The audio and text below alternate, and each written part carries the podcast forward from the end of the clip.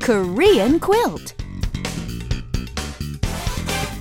And hello, everyone. We're so happy that you could join us. We are indeed. It's time for Korean Quilt, that great time of the day to increase your learning of the language and the culture. I agree. Yeah.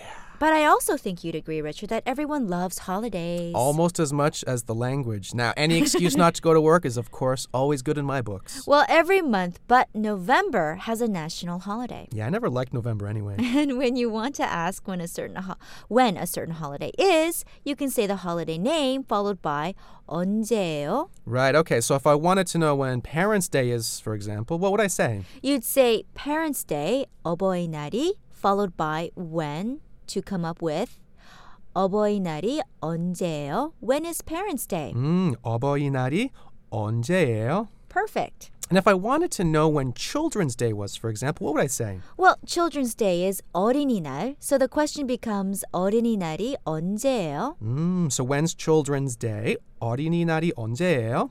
Uh, How about the answer, Anna? I know that Children's Day is on May 5th, so Right, which is why the sentence in Korean is 어린이날은 5월 5일입니다.